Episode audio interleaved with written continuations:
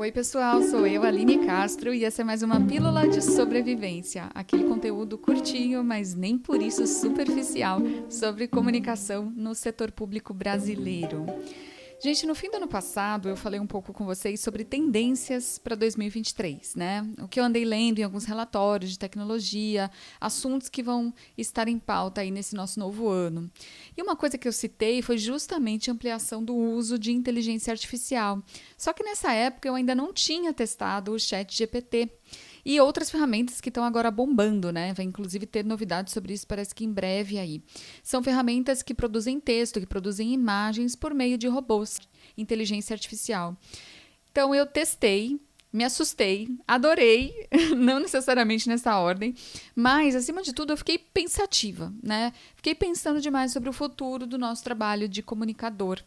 Se existem hoje esses robôs que estão redigindo notícias, produzindo imagens, produzindo artes, essa tecnologia com certeza vai se popularizar cada vez mais, se aperfeiçoar cada vez mais. Então, será que isso ameaça a nossa carreira?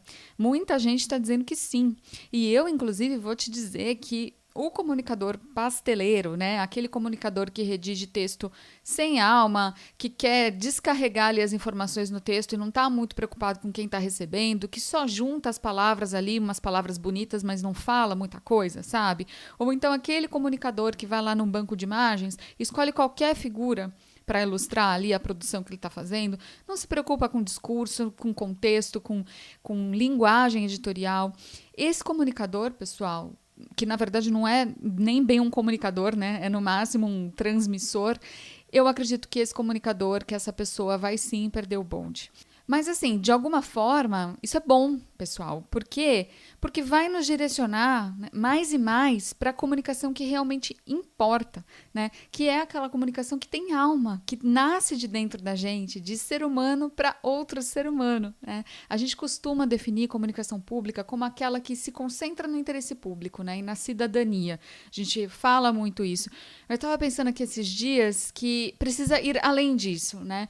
Por quê? Porque o conteúdo de utilidade pública, uma máquina provavelmente vai, vai conseguir fazer, né?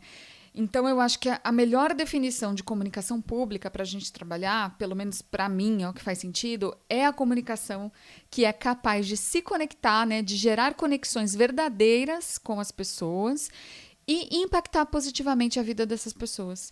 Então, eu acho muito difícil um robô desenvolver empatia genuína, compreender o que é realmente estar na pele de alguém que utiliza o serviço público da, da instituição. Acho difícil um robô realmente acolher de verdade, compreender para valer a dor e a necessidade dessas pessoas. Então, acho sim que inteligência artificial veio para ficar. Acho que, inclusive, ela pode nos ajudar de várias formas. Tem muita gente, por exemplo, já, já usando o Chat GPT e essas outras ferramentas né, que estão surgindo para ajudar num processo criativo, então, para ajudar na, ali num, num insight ou para às vezes confeccionar um título mais atraente, para identificar as melhores hashtags. Eu acho que a gente pode sim tirar muito proveito da inteligência artificial para esse tipo de coisa. Mas o que a gente não pode jamais deixar de tirar proveito é da nossa inteligência natural, né, da nossa inteligência emocional, dos nossos sentimentos e das nossas emoções. Então é maravilhoso a gente olhar para as tendências, para as tecnologias, para o futuro, mas o comunicador público, ele tem também que olhar para aquilo que nunca vai mudar, né? Que não é tendência, por quê? Porque é uma constante, é permanente desde os mais remotos tempos. Eu estou falando das necessidades humanas, né? Então, vamos pensar uma coisa que eu aprendi com comunicação não violenta, estudando esse assunto que eu amo.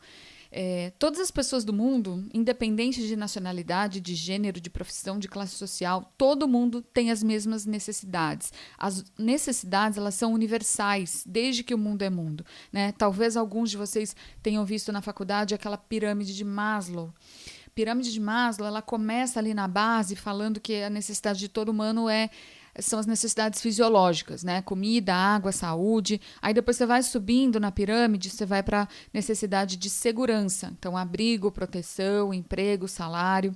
Por fim, você vai para as necessidades sociais: amizade, família, vínculo, amor. Aí você sobe mais um pouquinho, você chega na necessidade por reconhecimento, que é a autoestima, o respeito dos outros, né? E por fim, lá em cima, no, no último, a gente tem a necessidade de realização pessoal, que é a nossa evolução, o nosso crescimento, a nossa independência, a nossa felicidade com um conjunto de fatores. E é isso que todo ser humano busca, né? Ser feliz e não ter nenhuma ameaça a essas necessidades. E por que, que eu estou falando isso, gente? Porque a comunicação, sobretudo a comunicação pública, ela só faz sentido se ela estiver a serviço dessas necessidades, né? Se estiver tentando melhorar a vida das pessoas, suprir pelo menos um ou outro item desses que eu citei, direta ou indiretamente. Então, a gente identifica essas necessidades quando adentra no universo das pessoas, né? quando se conecta genuinamente com elas. E melhor, quando a gente se importa de verdade com essas pessoas. Né? Cada vez mais, pessoal, vamos olhar para o coração.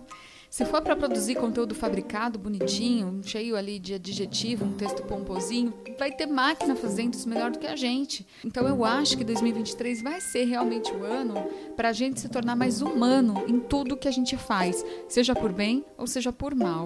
Por hoje é isso, gente. Me conta qual a sua visão sobre inteligência artificial no mundo da comunicação. Muito obrigada pela audiência, um grande abraço e até a próxima pílula do podcast Comunicação Pública Guia de Sobrevivência.